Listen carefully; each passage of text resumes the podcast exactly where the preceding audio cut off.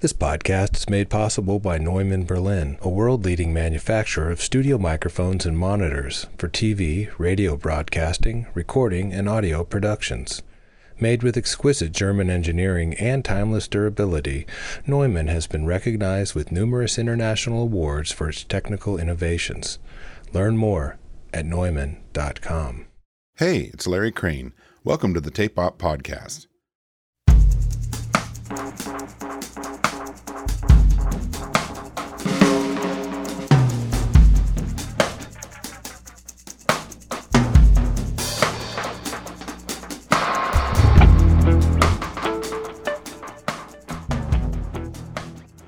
In 2002, we interviewed Tucker Martine, then a resident of Seattle and making some cool records with people like Bill Frisell and Danny Barnes. A few years later, he moved down to Portland, Oregon, working initially out of my Jackpot recording studio and other places, but soon moving his home studio, Floritone, into commercial digs. He's worked with The Decemberists, REM, My Morning Jacket, Nico Case, Mudhoney, Granddaddy, Mavis Staples, Katie Lang, She and Him, and also his songwriting wife, Laura Veers. Tucker was preparing to move into a new studio building, so I thought we should check in and see what was up with him. So I went back, I looked in at your interview, but in tape out Oh, before. man. You know what year that was? 90. 2002. No, 2002. You probably did it like a year before because it Yeah. always took us forever to get Right. things in there. But it was 2002 when that published. That's, 16 years ago, Ancient. right? I was in my first basement. You were in when the that happened. basement in Yeah. South Seattle or wherever, right? Yeah. And uh, before you moved down to Portland, Yeah, way before. and uh, and and you you know the credits. I remember some of the credits like, oh yeah, he worked with so and so. But I was like, it's a totally different ball game from where Oh, where yeah. you are now. I know. Sometimes I'm like, oh, what a, what an honor to have been in the tape up world so early, but then I'm like, yeah, but it didn't really. It doesn't even represent who you are now. Yeah. it's funny. I mean, it does. There's your interests and and your field recordings and, or, and things that Scott Colburn was obviously excited about. yeah, it was definitely skewed s- specifically towards s- specific Scott's interest. interests that he had at the that's how time. Scott is. yeah, and bless him. you know, I- yeah, he's got really cool taste. definitely. Um, but yeah, it was funny because I was I was looking at that and I was like, oh my god, like that is it's it's amazing when we have an interview that's so far so old that so much has changed, yeah, you know. And it would be that it was it's like that with a lot of people, but specifically in your case, I feel like we it's just miss it's there's a huge arc and a huge change Yeah. and everything, you know. So I, I, I just I was just trying to figure out how to approach this, but I think I think like one of the questions would be like what I don't even really know, but what prompted your move to Portland back then? When how long ago was that? it's been, I think, 11 or 12 years, right? Maybe 11 and a half. Yeah. Um, you know, I was coming down here to work with the Decemberists, Oh right. and uh, it was summertime, and everything in the Northwest is just gorgeous in the summertime. And I'd been in Seattle for about 15 years already at that point, Yeah. and Seattle was changing fast, and it, Yeah, I was definitely. kind of looking around, and it just didn't quite feel like the place that I fell in love with when I moved there at the end of Yeah. '92, and um, and Portland just seemed a little, you know, everything just felt a little more low key, but it it had some of those things I loved about the Northwest, and um, Definitely. but it it hadn't yet been taken over by developers. What do you think about it now? I mean, it's definitely it's it's it's developing pretty quickly, Yeah. but I still love it. I mean, Yeah. I just feel I feel fortunate to have been able to kind of get in and and get you know like be able to buy a house before it got even crazier and all that stuff. So Mm-hmm. yeah. um, I Yeah, I that's love good. living here. You know, we, Yeah, you live in a cool neighborhood. Yeah. Alberta is really nice up there's a lot of uh, places to eat and everything too. Yeah. Oh, yeah. We can walk. Super We have cool. like basically a village we can walk to, and then you know we've got two little boys and great place to raise a Yeah. family. Portland is because Lots of parks. lots of outdoors, not not a lot Omzi. of days that you might want to be outside. Mm-hmm. You know, I knew you. I knew some people down here, but not not a lot. But it just it felt just low key, Yeah. and I was and I've always been drawn to that. You know, I grew up in Nashville, but I left Yeah. the morning after my high school graduation, like the first possible day. Um, I've never really sought to be in necessarily like one of the music meccas. I Right. just, I just want to kind of be part of a community and and make cool stuff with people that I I, mean- like to be around. Your career is, is looks pretty good on paper. Would you think it would be even better if you'd been like in Nashville or L.A. or New York or something? Honestly, I mean the way How would how would you know it the way I think skew? about it.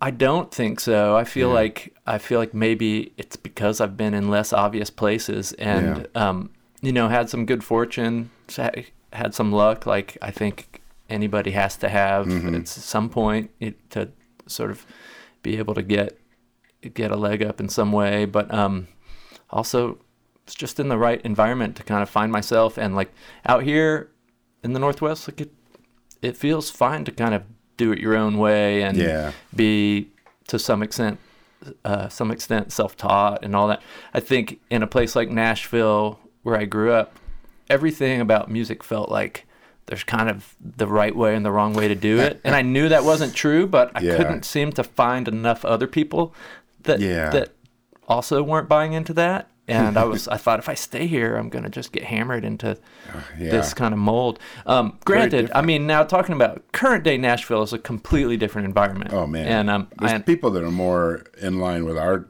the way you and I uh, Totally. started working, like Vance Powell or someone is a great example. oh yeah, yeah, You know, and and there's definitely you know things that Jack White's brought to town and Dan Auerbach and it's a whole other people, deal now. I yeah. mean, if I were, if I were graduating from high school today, I'd, I'd probably stay. yeah, you know, yeah, you might go do something fun. yeah, yeah, oh, it's it's a rigid. The, the old school studio scene's very rigid. You know, there's Yeah. the, there's the union thing. There's the three hour blocks. There's there's a lot of expectations for things to just start right on the dime. You know, like you walk in the door and plug in and start playing. Yep. Mm-hmm. I mean, it's very different. It's not like very you different. know, come in, make a pot of coffee, and chat, and listen to records, and start working. right exactly and and also at the time it it was there was the whole culture of the, the studio scene being rigid um, in my eyes as Mm-hmm. a as a newcomer but also the just the music scene like the you know the quote unquote indie scene or the scene outside of mainstream Nashville wasn't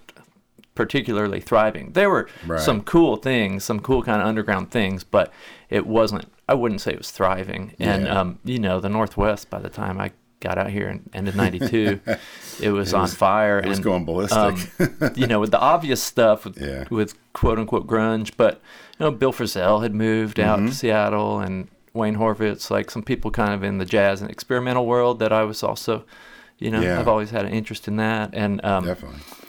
but I, I loved the idea that it just felt like there's all kinds of music happening out here and, Right. and everyone seems interested in what everyone else is doing they're not like well man we here's how you do it you Yeah. know like do Yeah. it you know the right way or don't do it at all no, and you and you have I think uh, Seattle especially had a really great legacy of people like Jack and Dino and Oh, and- yeah. and Stuart Steve Hallerman, Fisk. Steve Fisk. I mean, there's so many uh, Phil Eck. You Yeah, know, there's a lot Phil. of people I can just rattle off. You know, who've been in the mag too. Yeah. John Goodmanson. You know, Yeah. uh, really really talented people who. You can easily learn stuff from too. Like if you work if you work with them or hang out, you just get little tips and Oh, tricks yeah. and, and their records sound good, you know. yeah So they're just that's I kind of mean, key. they, they just make one great record after another Yeah. yeah Yeah, it's inspirational. It I think is. that everyone kind of came at it from more like a ad hoc musician sort of attitude, as opposed to like you know I went to an academy, yeah you know, or something. Yeah. Oh, you know? absolutely. And I, they, everyone was always has always been really accessible. You know, I Mm-hmm. called Steve Fisk up out of the blue as like a twenty year old and like, can I take you out to lunch? You know, and just picked his brain, and he was just he, he's just happy to talk about Oh, he loves whatever talking. it was. Yeah. and you know, certainly he's not one to um, glamorize the. No. The business, and uh, I appreciate that because Yeah. Turns out it's not particularly g- glamorous, but um, I didn't get in it for the glamour. Yeah. What's your life? Isn't your life all caviar and uh, and Hummers? Hummer yeah, limos now. but that, yeah, today's limo f- forgot the caviar, so I, think I showed up in a bad mood. Damn it. so when when you um, by the time you got down here, you were you were getting more, more established. You would got you would started working on that stuff with Chris Walla, the Decemberist Records. too. yeah, Chris Walla helped wrote me into the de- first December's record that I got to work Right. on, the Crane Wife. Yeah. Named after my wife, of course. Yeah. Yes. Yeah, of course. I laughed when that record came out. I'm like, what the I hell? actually never put that together for some That's reason. really weird. I mean, it is an older story. That's Yes. Not, that's not Colin. right. it's borrowed. yeah, that's so Um, funny. But yeah, that what you know, looking back, that that was I feel like I don't I guess a break or something if if that's the right term, but um it was a major label record. I don't think I had probably produced a straight up major label record yet. I mean, I'd done some stuff for None Such Records, Mm-hmm. which is a major affiliate, but um, you know that definitely helped. And I felt, I mean, I've always stayed busy, but I felt Yeah. like around that time I started staying busier with things that were a little bit, I guess, higher profile or Yeah. just more established artists, which which is fun too. I mean, I still Yeah. love working with new people. oh, but, um, totally. how how much time? I mean, d how far out do you get booked these days? Do you have a you know, I used to be. I, I used to not be very disciplined and, Mm-hmm. and would let it it would get sometimes to like 11 month 10 or Oh, 11 God. months and then i think when the kids came around i just realized that that's it's not good to to not have any flexibility in your Mm-hmm. Yeah. schedule that far ahead Jesus. so i've started just being a little bit pickier and Yeah. um, i mean right now it's only a few months out because i'm building a new studio Right. We'll talk about that more. In yeah A sec. and you know i have to allow Yeah. not only time to kind of be over there helping oversee it and plan it, but also Moving. know that the change is going to come and, and leave a, w- a generous window for all that because you can't just plop this stuff Oh, in the yeah. corner of a room Oh, and God. get get going. our, our our move, the jackpot move ten years ago, took like you know, just untold numbers of months. It felt like of, Right. of moving the gear, setting it up, and fine tuning and wiring, and oh yeah, and we did as much pre roll as we could, kind of. But we still just got hammered, and it was like no money coming in. You Right. know, and it's Right. like it's, it's one of the hardest things you can go through. I know. The one thing I'm fortunate right now because I I'm still renting my old place. Yeah. Until I'm ready to move. Right. Um, so I can keep working, but you know, there's going to come a point where there'll be at, at least probably two months of Yeah. Oh just getting the gear over there hooked up, all wired up, running the lines, testing the lines, yeah. discovering some problems we didn't expect, and dealing with those. How long ago did you start? Uh, did you take over that space? The, the It's been seven years. years. Seven years? Yeah. That's a beautiful space. That's one of my favorite places to work in town. Oh, Besides thanks. Jackpot, of course. Yeah, yeah, same here. you know, it's funny. Um, yeah, you know, I would, Yeah. I, I would came here whenever I could before I had my right. own place, but There's it just like the Decemberist EPs and the REM demos. Yeah. and- yeah. It's funny. and did some spoon mixes here. oh, funny. Yeah, that's right. I forgot about that. surely some other things too. But Yeah. um, I no, I love jackpot, and I might be if I'm stuck without a studio, You I might, be, calling, me. calling again. Hey, let us know. yeah, that's crazy. So seven years ago, you built that space out, yeah. and and what Thought prompted I'd be there a lot longer. what but prompted the move now to, to I mean I know you're buying Well, a building yeah. too, which is awesome. the kind of long and short of it is Yeah. I've been renting, and now we're somehow able to buy this spot that's closer to home. It's closer to my kids' school. It's Yeah. right out like you can walk within a couple blocks. You're at food carts and restaurants, and yeah. one of my favorite bars in Portland, New Seasons Market, you know, basically all that stuff, which is a perk. Um, Right. I'll have a little bit more space. I'll probably have a little, like, a bed somewhere, you know, so someone could stay there. Probably can't house full bands, but right.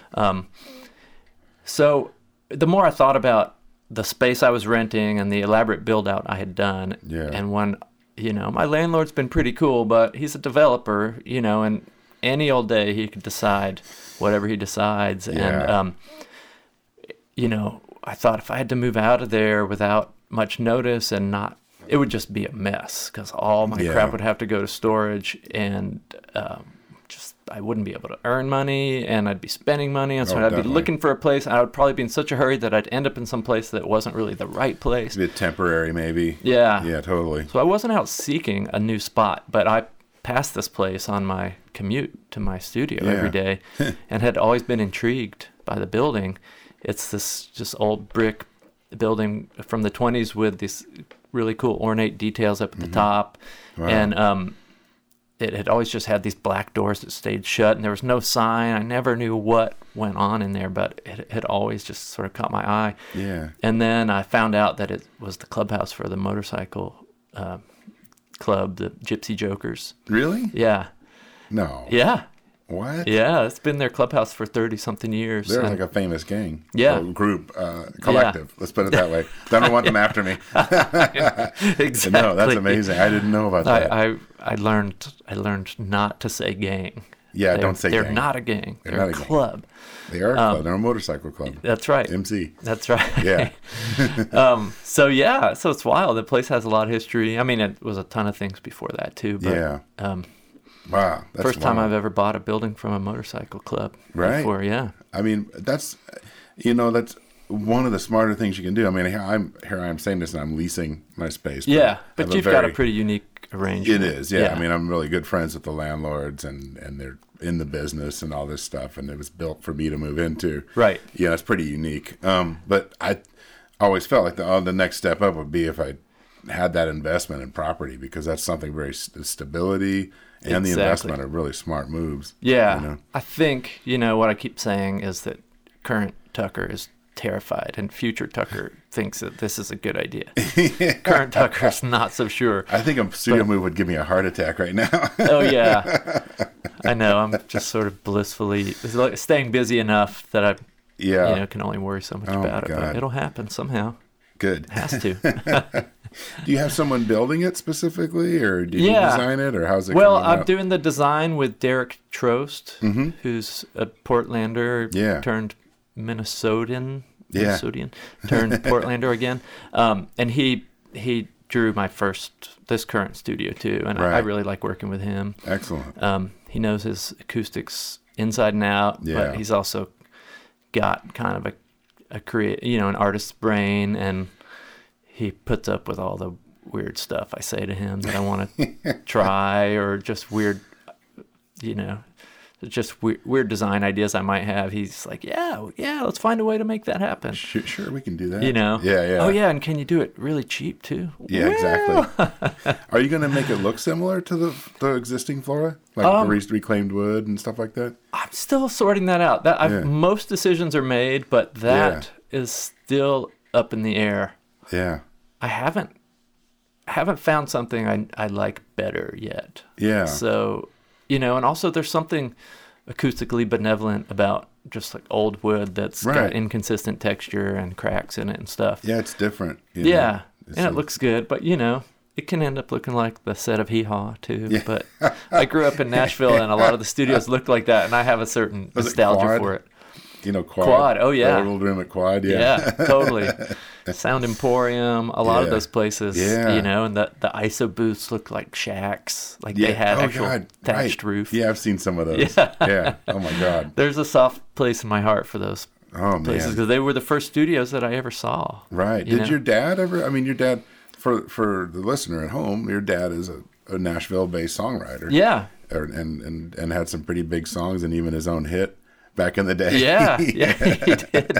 They tried to groom him as an artist when he Yeah. Oh, first got to Nashville, and he kind of man. went with it for a minute, and then he was like, you know what, I'm, I'll write some I, I want to songs. be a family guy. I want to write the songs and let someone else go out to the bars every night and sing 'em. Yeah. sing them. But um, Did he take you to studios when you were young? I would go sometimes because he would have demos recorded Yeah. of his songs so that to pitch to the artist so that they sounded pretty good. And Yeah. um, you know, as it just happens sometimes with parents, you're like, all right, well, I guess I'll, I'll just have to bring this one of my kids with me because Sit on the can't leave couch them at and be home. quiet. Yeah, yep, definitely. I remember um, just thinking that the places were some. I mean, I didn't really understand what was happening, but something magical Yeah. was was happening to me you know like wait they're in the other room but we're listening to them in here and they sound like bigger than the you know god they sound like And- a record in this room. yeah and then whoa what just happened now they're down a well wow Oh, how'd yeah. you do that or whatever it was i was just Yeah. i was in Oh my god. um and yeah i definitely remember seeing some uh, uh some bags of like miscellaneous substances i didn't know what they were which i can assure you you know my my dad was not having anything to do Yeah. with, but it's it, it's in the music business. Yeah, that, that was uh, oregano and baking powder. yeah, for some reason, studios always kept that on hand Oh yeah, it's back then. good. when did you start playing drums? Like in your teens or something? The drums were kind of preceded any of my other musical, Yeah. you know, forays. I was in fifth grade when I joined my first band, Wow, and fifth honestly, I grade? think I started playing drums in the fifth grade. I started playing drums because my friends were playing guitar and bass and singing, and I thought they sounded all right. and I thought, if I play drums, I have a band right away. It wasn't like I Oh, played right. drums and then I went to look for a band. I found a band, and so I went to I learned drums. That's insane. Um, yeah. So, and we we worked for for the three or four years that I was in the band. We were busy. We were a cover band, and we got we played all the proms That's and great. like the the frat parties and stuff. Oh, my God. Yeah. I mean, I was sure I earned more money playing music in that band than I ever did playing in an original band as Interesting, an huh? adult. Yeah. your parents are like, "What is he up to?" You're out buying cars. right no i mean drive we yet. weren't def- i wasn't getting rich but we were you know we were doing it we were able to buy a buy a pa and lights and and Oh my just God. keep our gear going and we had a little band bank account and every once in a while we would we would all What get to was the- take something out what was the band called? we were called rub the buddha Rub the Buddha. well, first we were called Wet Dog Zone, and then we outgrew that name. I guess we became too cool for that, and we be- became Rub the Buddha. Rub the Buddha. that is crazy. I've never heard this story. I love it. That's funny. Did you start? Did you keep playing like through high school and stuff? I did, yeah. In high school, then I tried Hmm. to. I was playing more with friends, you know, doing original music. Yeah. Um, yeah, the REM se- obsession of the kind of mid '80s, Yeah. late '80s had taken full effect. and- Oh yeah. Everybody had to jangle. yeah, yeah. Um, so I was kind of chasing that sort of thing, but you know, no bands that ended up Yeah. really making a big splash. Or Do you still anything. play much? Did you play on Laura's? New I, stuff? I play Yeah. I play on Laura's Laura Beers records Yeah. usually. We should say her last name. Yeah. yeah well. Your wife's name is Laura Beers. I'm soon she'll be a household name, I'm sure. Um, yeah, I play on her records. I've tried not playing, like I've had some of my favorite drummers play on her records, but Yeah. uh, you know, it was it was a kind of a cool reminder that we just have a chemistry where even though I, I'm not nearly the drummer a lot of these people are, um, the music didn't necessarily get better, or the tracks didn't even necessarily come to life Right. more with these phenomenal players whom I admire so much. Um, so I just learned to appreciate the chemistry that we have, and just Yeah. creatively, I think we kind of bring the best out of each other. So No, it's cool. um, she I used remember to have seeing you to. play shows, like playing with her, and it just Oh, yeah. always sounds great, you know. Thanks. I used Yeah. to do that, but I I never was comfortable on stage either for Really? some reason. So I think I found my home Yeah. in the in the studio. you sent someone else out on the road. yeah, exactly. I'll, I'll, you know, make some suggestions in Yeah. the studio, and then they can go out and play it every night for three years. Yikes! I know that is the thing. I mean, you know that I was in was in Elephant Factory when Jackpot opened, and pretty Right. soon I wasn't. You know, I was just like, I can't Yeah. commit to being in a band. Oh man. You know, rehearsals and shows were just eating into the days I would, could have been making money or making records. Right. You know, it's Right. too much. Or you have to cut out in the s- in the session right when things are are getting going to go to rehearsal, and Yeah. you can only do that so many times before Someone's mad at you. y y it feels like you need to pick one. Yeah. Yeah, it's kind of hard. I think I feel like that's sort of one of the weird things that you, you. I think both our cases we kind of got into it to, to our own creative drive, and then you Totally. end up putting that aside and working in other people's things, which is totally fine. You're right. You're right. You know, I started, I got into recording gear because I loved screwing around with it and Yeah. just like, I mean, recording myself, recording friends, and recording myself with friends, and also just making kind of weird experimental music by manipulating things and, um, you know, whether it's ambient or just or more abstract stuff, and uh, and that that was really what got me getting deep into it, and then when people started asking me to record them more and more, I thought, well, I can't turn this down. I can quit my job at the bar. Um, Yeah. And then I thought, oh well, when this gets slow or when this runs out, dries out, oh, then I'll go back to screwing around on my own stuff. And here we are, you know, 20 years later. Eh, But I have actually been scheduling time for myself, Good. like just to screw around Yeah. this last year. And there's going to be a, a new Mount Analog record before long. Thumbs and up. finally, and I'm like, oh yeah, this is how this all began. And oh yeah. you know, doing screwing around on your own, having that playtime informs like record production and engineering in, in really positive Yeah. ways too, right? Because you Definitely. you you kind of deepen your relationship with equipment and the studio by just to be able to show up and do whatever you want and just Mm-hmm. have a blast with the stuff uh, is really important. And you know, I think we Yeah. all try to do that during sessions, and we do to some extent, but you have to do it within pretty set confines. And if Absolutely. you're mess- working on your own stuff, you just just go wherever you feel like it, and I- even Uh, I, if I feel like musicians are really uh, conservative at the end of the day. I mean, not politically or something, Right. But that they're they're really conservative. around here. Not around here. No, thank God. But uh, you know, you'll be like, "Oh, this is a cool thing to put on the snare drum," you know, an effect or a thing, and it just sends up warning flares all around the room. that's And tough, I'm just isn't I'm it? amazed because you know I feel like you could put on records like. Oh, that, yeah. they, that they say they love that are even crazier sounding. Yeah. You know, like we listened to uh, uh, that 10cc song with all the backing vocals the other day. What is it? I'm not in love. Uh-huh. Yeah, yeah. Uh, and and someone said, I want to hear this. And they were interested in sort of the pad thing of the vocals. Right. And there's a point in that song where the, the vocals drown out everything. Right. oh, I- we yeah. were it's like- just some I- bold mixing. It was me and Oz Fritz who were sitting here and we're like, we're Nice. like, no client would let me do that. Right. But that's a hit song. Right. So think about that. You know, I know. Or the Joy Division records are so crazy sounding, or things like that, where someone really took the reins. And, and I know we're both fans of like Brian Eno and Lanois, Yeah. and all these people, and they they go nuts with sounds and, and then come back to earth, you know. I know. And then I feel like I'm working records, and people, I just like turn one knob, and people are like, oh my god, oh, don't do that. Yeah. you know. That's a real tricky one, and I'm, I, I I think a lot about it because Yeah. if I don't get a certain amount of experimentation and like allow for some discovery to happen, it's just not rewarding to me. Yeah. You know, at this point. Um.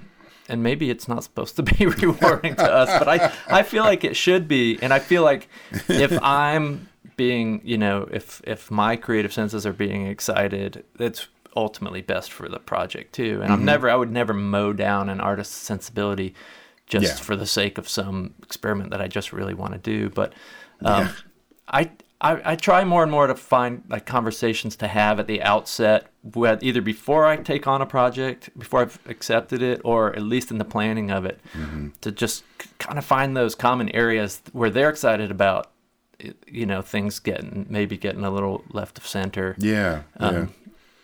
Yeah, I mean, I feel like most music I hear, even just on the radio, even pop music Yeah. these days, and I'll, you know, the R and B pop music, straight pop music, uh, certainly hip hop, like really creative stuff going on with mangling sounds and Mm-hmm. Oh yeah, treating stuff and beyond. wild breakdowns and crazy stuff. Yeah. and then we're making a, a an alternative rock album and and getting our hands slapped. I know, it's strange. I mean, exactly. it's really odd to me. You know, I mean, I, I always think about that because I'm like, the records that I find really exciting still, you know, were made with a little bit of abandon Yeah, Oh, going on. Like Wires One Five Four always comes to mind. like yeah. that record just goes to the moon or something. Right.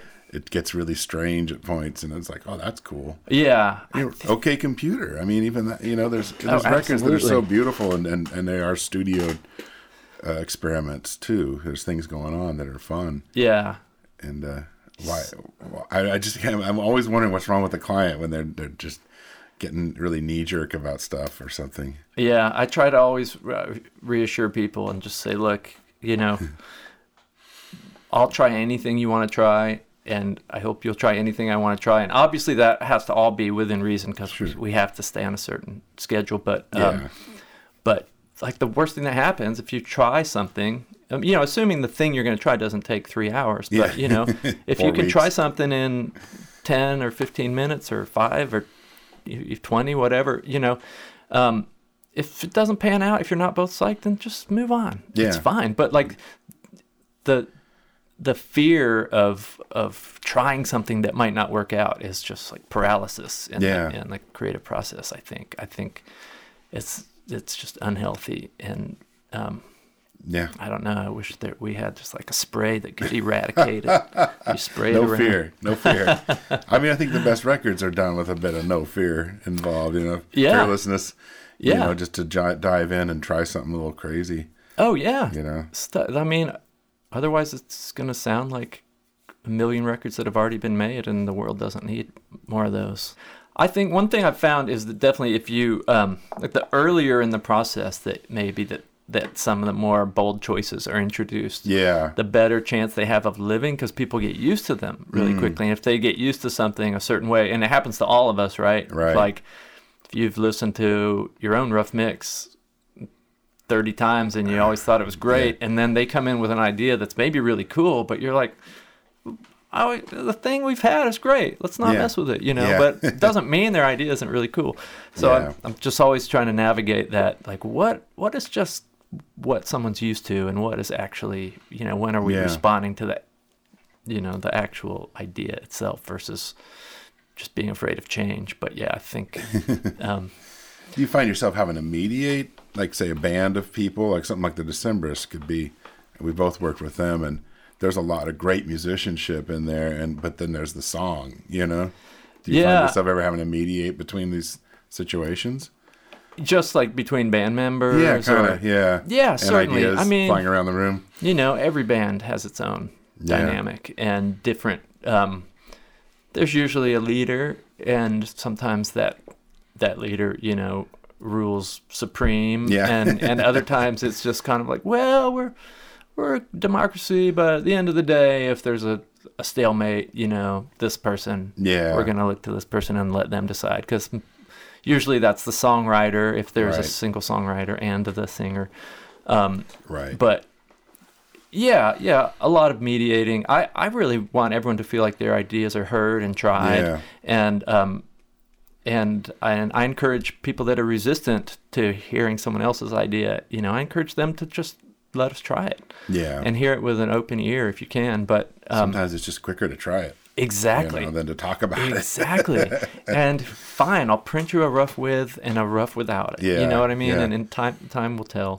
Yeah. We usually make it clear, but um but yeah, there's just I feel like there's mediating on on every project to to you know, sometimes to Yeah. extreme degrees. Sometimes there's a lot of dysfunction in bands and other times they just communicate really well and um they they're very uh, clear about their roles and you know everyone Yeah. steps up right where they're needed and then kind of disappears Yeah. when it's not really their spot and Yeah. um, but there's the whole spectrum Yeah, there it is. I don't know.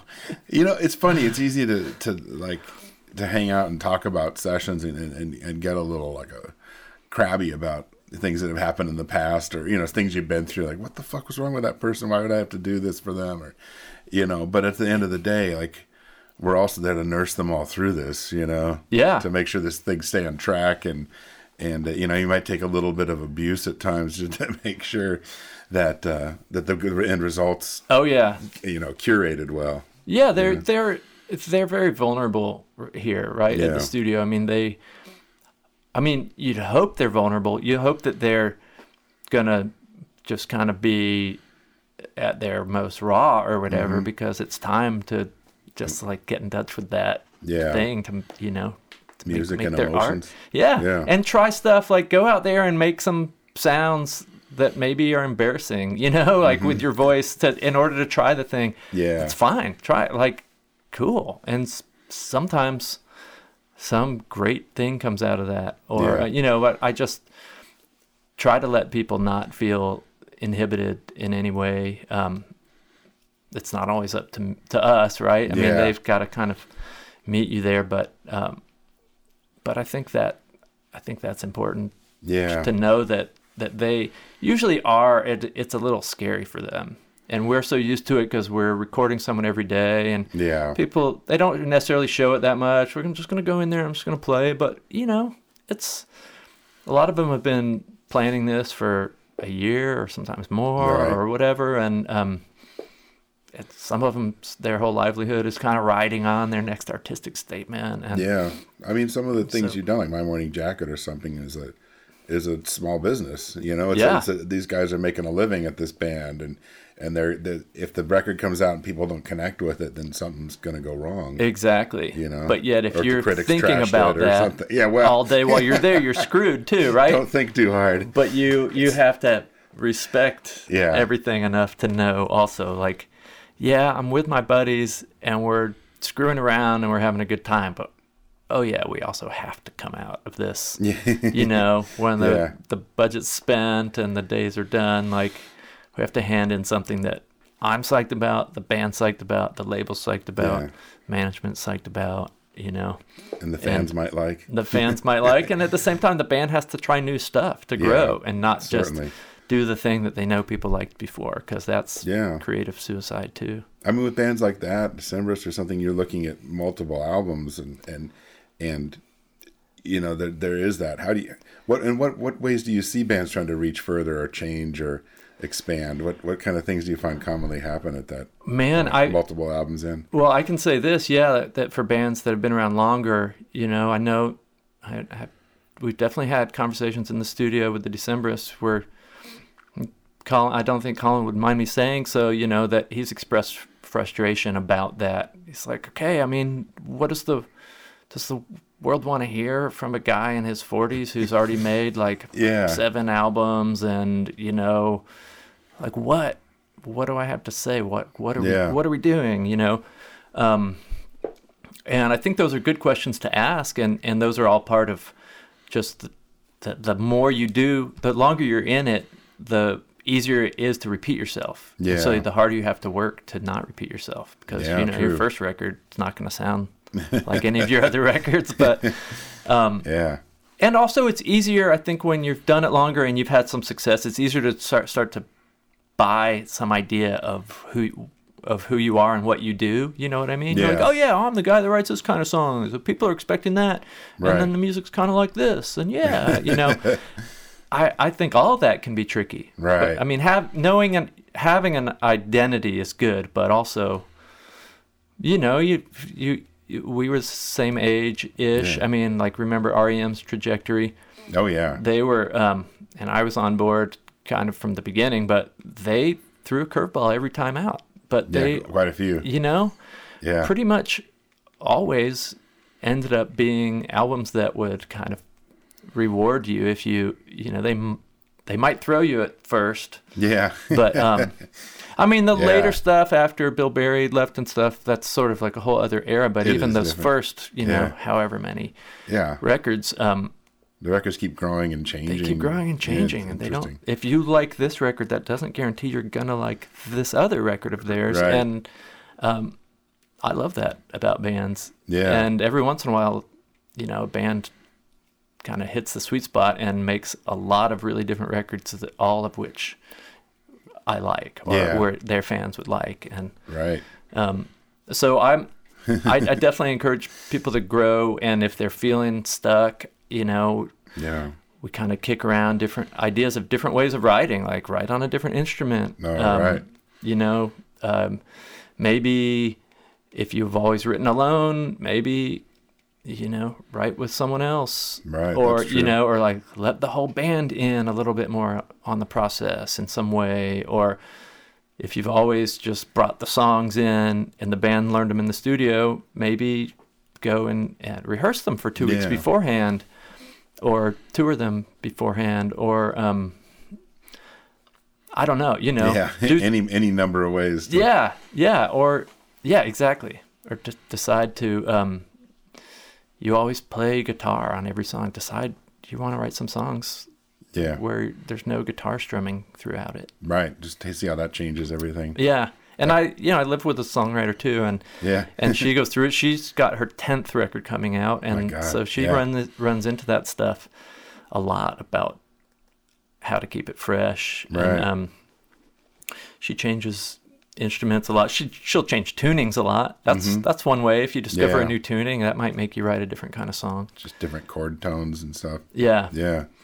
That makes sense. Decemberists, you know, got a new producer for their new record I know. and and embraced synthesizers I in heard a one way song that they on had. there, off of there. I was Yeah. like, wow, there's this, there's arpeggiated sound. Yeah. yeah, John Congleton. When we did a podcast I with John loved here, John's podcast that was with fun. you. Yeah, And and you know he's he's a really interesting and creative guy too. And so yeah. it was real fun. I got to get the album. I got to hear the whole thing. he's got clearly like a his own unique way of working and his own pace, which I think is a really fast pace Yeah, and just sounds like- super decisive and not precious about much. Yeah. and um, in in a great way that That's- just translates. I really like that. I mean, Yeah. that's it's you know I I think how, but here's a great question though. But how how does it feel when you see a band you've worked with on a handful of albums and then they move on to another person? It's like I you know an idiot would think that like then the same thing happened with me. They worked with me, then they worked with Chris Walla, then they worked with you and Chris Walla, Right. And now they're working with John. Um, it's like I, I feel like a, narrow-minded person would think like it's like. Oh, I can't believe like my you know I'm being cheated on or something. Oh right, I know it's hard. I mean, it is. I'm not gonna say it's not Yeah. hard, but they uh, they're all friends of mine, and we Yeah. did a lot of records, and you know they we had a good talk about it. Like Yeah. um, when when they were starting to just kick that idea around. And I knew from having worked with them on a lot of records, and and on- on the last record, you could kind of feel that just the way the band was. I felt like the way they were interacting and and everything that they that they needed some kind of change. You Yeah, know? yeah. And that could have been something that just happened behind the scenes where maybe they all just kind of reinvented themselves on their own and we you know and I would have loved to have been there for, Yeah, yeah. for that record too but um Yeah. but it made a lot of sense that you know it's so easy for them to come to the studio with me who they made five or whatever get records working with methods in place Yeah, and sort and- of a flow and yeah and you, all can just know. Mm-hmm. sort of fall into old habits and yeah. um and when you suddenly you look in there and it's someone new and and they're saying something that you didn't see coming and you know um i i think that i think they did what they set out to do and i'm really glad they did if if i had heard that record and thought like that just sounds like the last record that we made or something i would have been bummed you know i'm just like why, why, did we just do that Yeah. Um, over here like that's true yeah and at the same time and, and you know i said to colin when we had the conversation about them making the record with john i I- i said you know i fully fully support it and i get why and i and i, I think it's it's a good call and i really admire john at the same time i said to him just know too that you could always come to me and say hey i really want to change it up i want to make sure we make a record that's not anything like what we've done before Right. i want to i want to maybe we make a list of things that we don't do like these things are not allowed and like i want to see i want to Right. get more of this going on whatever it is more more synths more edge less guitars more uh, Anything. more weird Yeah. effects or like whatever but Right. you know um so yeah you know, I did. I let him know that too. Like, don't you know? Don't think that I'm not. I mean, I'd be as psyched as anyone to go there because Yeah. I you know I want i think that's an important thing for them for- for anyone to understand though is that you know you develop when you work with an artist especially multiple times you develop ways of where you find out what they like you try to accommodate them and make them happy to yeah and you you create a role for yourself of how you interact and how you do stuff but it doesn't mean it's the only thing you can do you know right Like right I've had people work with me a certain way, and then they'll go like, "Well, I'll, do you ever produce?" And I'm like, if I'm just really kind of engineering, or like I've hired a producer, like working with Right. Oz Fritz lately, um, I'm like, I'm nor normally am producing, Right. And didn't you hear me making all those calls on stuff earlier, like?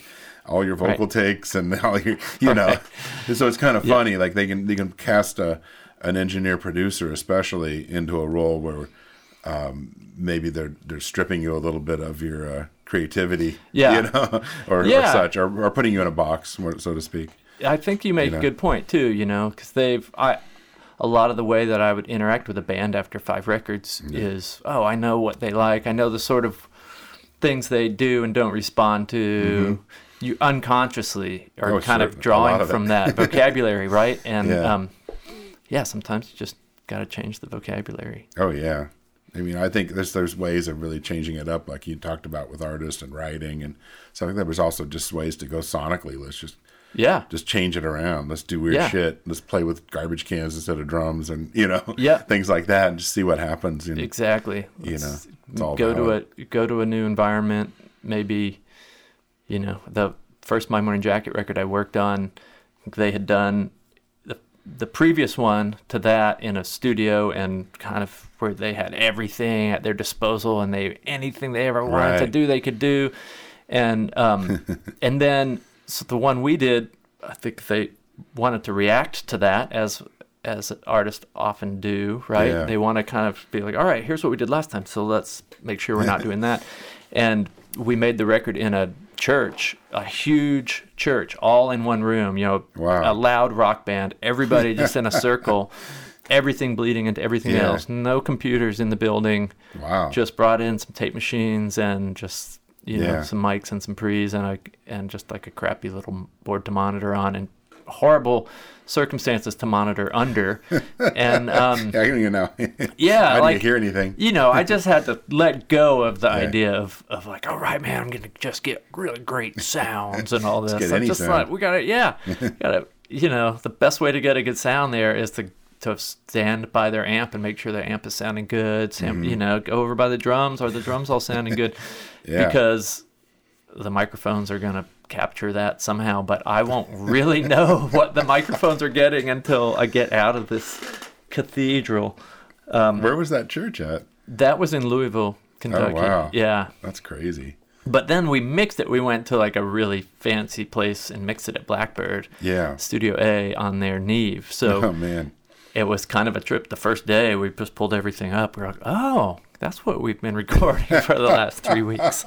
blind production. Um, But it gave it a real sonic signature, you know? Yeah. It sounds just totally unique. And, um, and it's fine. Like, yeah, there's tons of drums in the vocal mic, but that's fine. There's supposed to be tons of drums. it's happened before. It's Yeah. happened on records you really love. and as soon as you can't change it, your mind you just quickly stop thinking Yeah. about it. like you you're no longer frustrated that you can't change it because it's just a Right. fixed thing and it's it's kind of fun sometimes Yeah. to create limitations or paint yourself into a corner. That's a pretty fun one. Yeah. what, what do you think? uh, I mean, like as we've moved from working with tape decks, our trusty 16 track two inches, Yeah. to like Pro Tools world, you know, uh, what do you? It's it's such a weird the interaction that we have with with our clients and and artists is so weird now, where people are telling us like nudging things and and and and, and a million mix recalls for little tiny details and stuff like.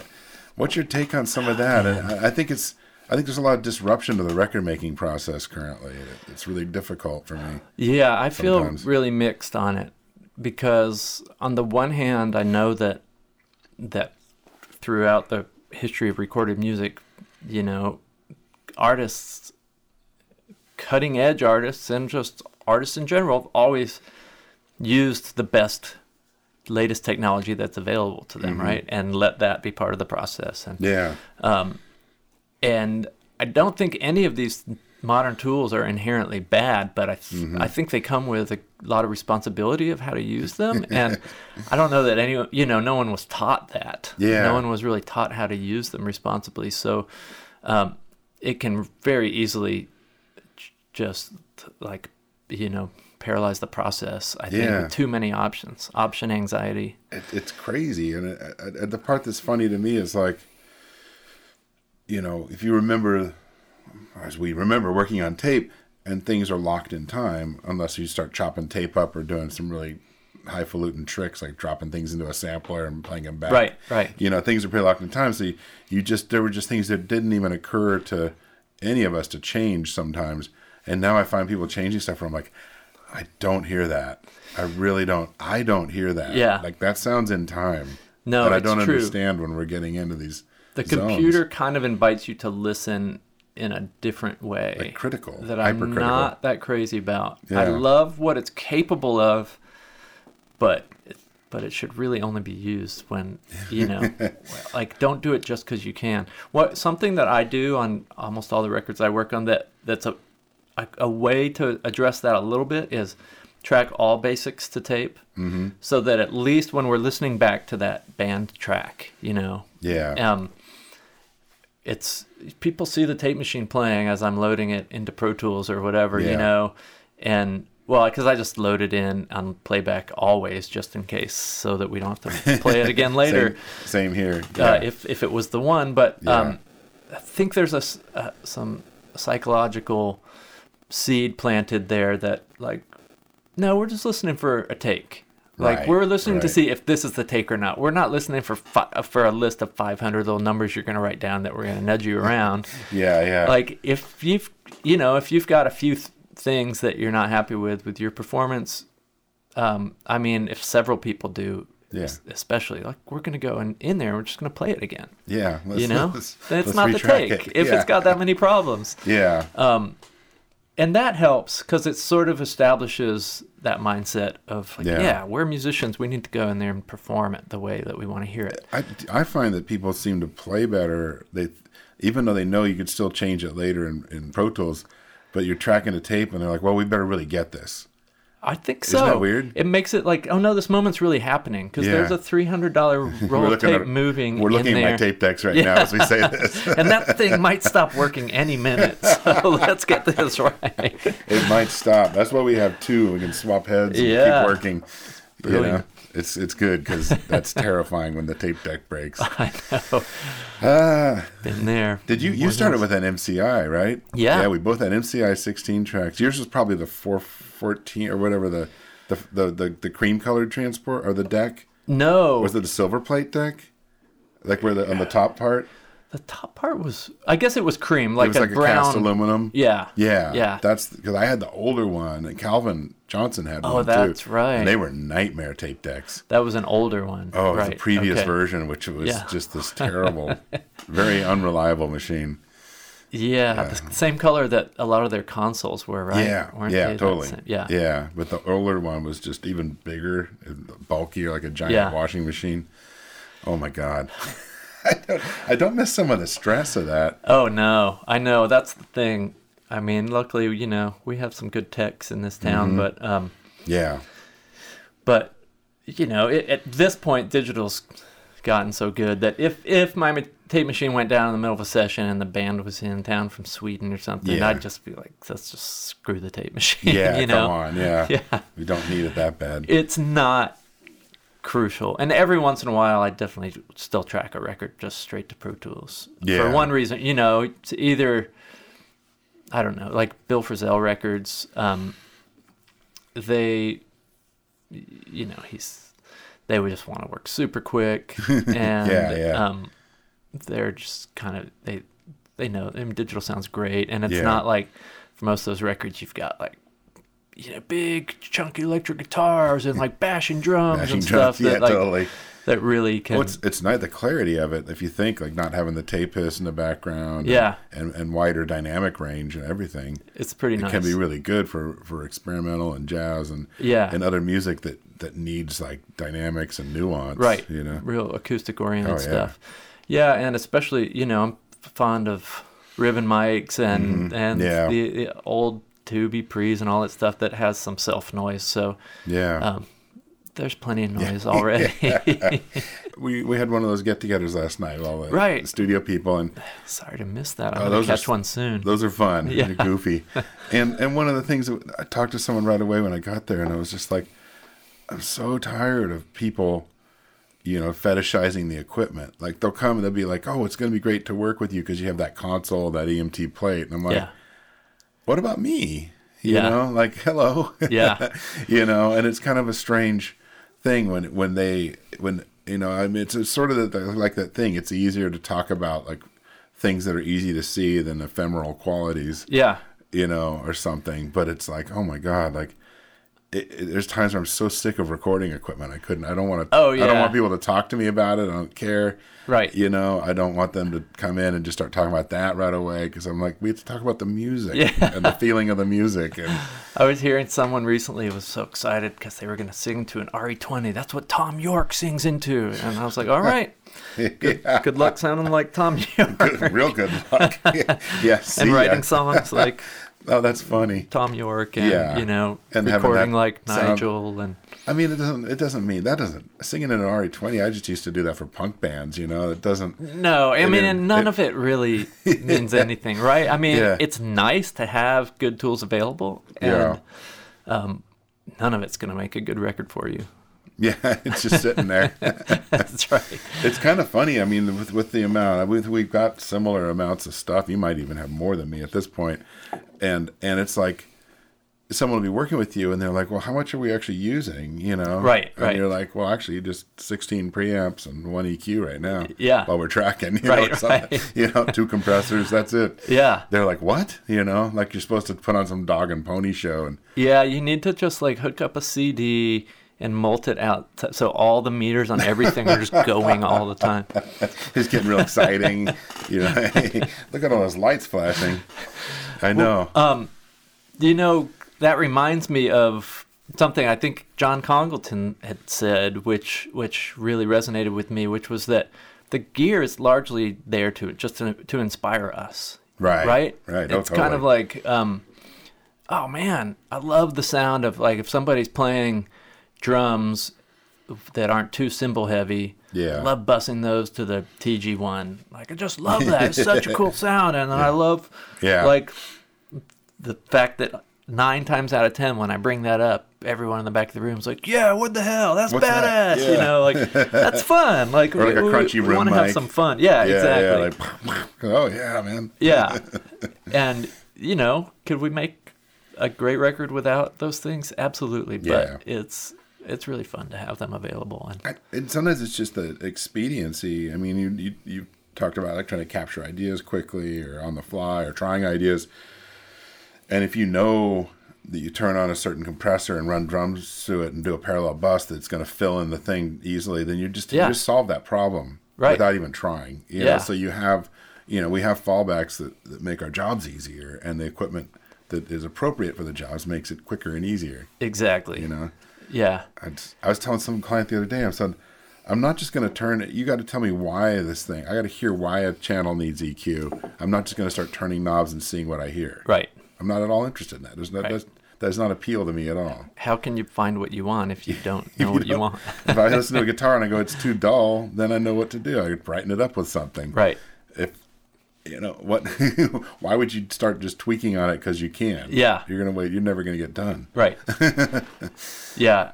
Super strange. It's um it's I just have to remind myself sometimes with all the stuff, you know, now I I'm in the privileged position of having a lot of cool equipment, but uh it really isn't it's not about the equipment. It's you know, all. I mean, the, one of the great things is to. I, have you noticed, especially like in your case, they're hiring you, and the studio comes as part of the package, you know, on most of your sessions. So it's like you've out- outquitted the studio. People don't ask as much anymore about what you have. You Right. know, I, I'm assuming that I've got the same thing, even with this very commercially oriented studio like Jackpot, where we have freelancers and everything.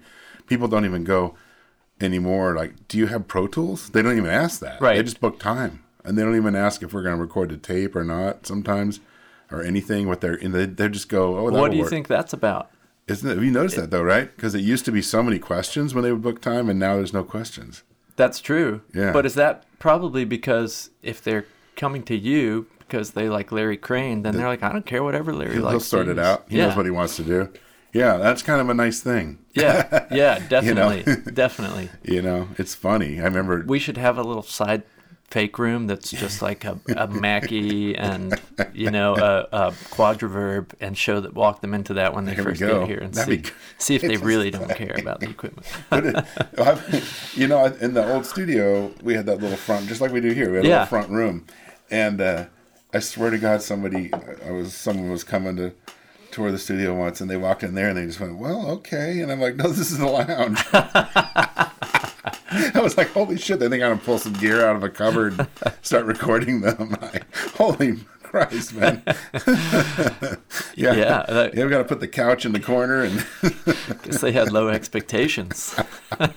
isn't that awesome? That's great. Should just leave like a four track cassette recorder and a pair of Fostex headphones sitting Yeah. out there and be like, here we go. Yeah, get an extra fifty bucks a day for the front room, Yeah. it's a songwriting suite. retreat. retreat. That that said, though, have you? Is there any new piece Oh. of gear that you're playing with that you that you got recently that's kind of fun? Man, I see you've got a BG2 over there. I, do have a BG too. I, that that's pretty new in my world, and, Yeah. and I've been enjoying that thoroughly. It's Just that's a that's a Highland Dynamics BG two made by Bryce Gonzalez. oh man, that thing is Yeah, that's a- legit. I, you know it's great now because you s- you walk into studios like in LA and you see those in the racks now, Right. Because he's down there and it's like, and you're like, yeah, that's that's Bryce. man." yeah, man, I think the word's getting out. Yeah, it's Yeah. really good. I, I really, I think that's one of those things. When you're first learning recording, compression's hard to understand, isn't it? Yeah, And and also the thing that, like the different compressors really kind of change the tonality of things. Like 1176 is all. I'll be like, oh, I'm gonna kind of grit yeah, grit up this bass a little bit, you know, and Yeah. not not in an overdrive way or all buttons in, but just it changes the sound. yeah, it's got a little growl. Yeah, and I just I think of them as like those kind of tools a lot, and Yeah, you know, I mean, I I learned to appreciate compressors as color boxes before I really could appreciate like you dynamic leveling. know yeah yeah, yeah I mean I think somebody showed me the all buttons in on a, an 1176 kind of you know in in my early early days and I was like all right I'll be just doing that on everything for, for a week. And, Eh, yeah but um It's like the distressor, like going nuts with the distressor, and, Right. And then going, "Oh, I can't put every track on Nuke. yeah.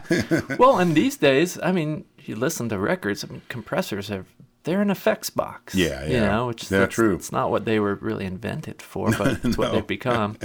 limiters, I guess, Yeah. even more so. But a lot of compressors are yeah, almost being used as limiters. yeah, Um, that's true. And I mean, I love, I love, I love that as an option. We're talking through a compressor right now. You can see it Are over we? there. Oh Yeah. man, The retro. does this sound Revolver. warm and gushy? I hope it's I hope it's tubey and analog and warm.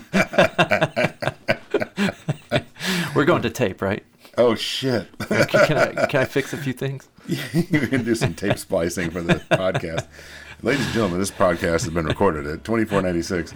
No, we're not.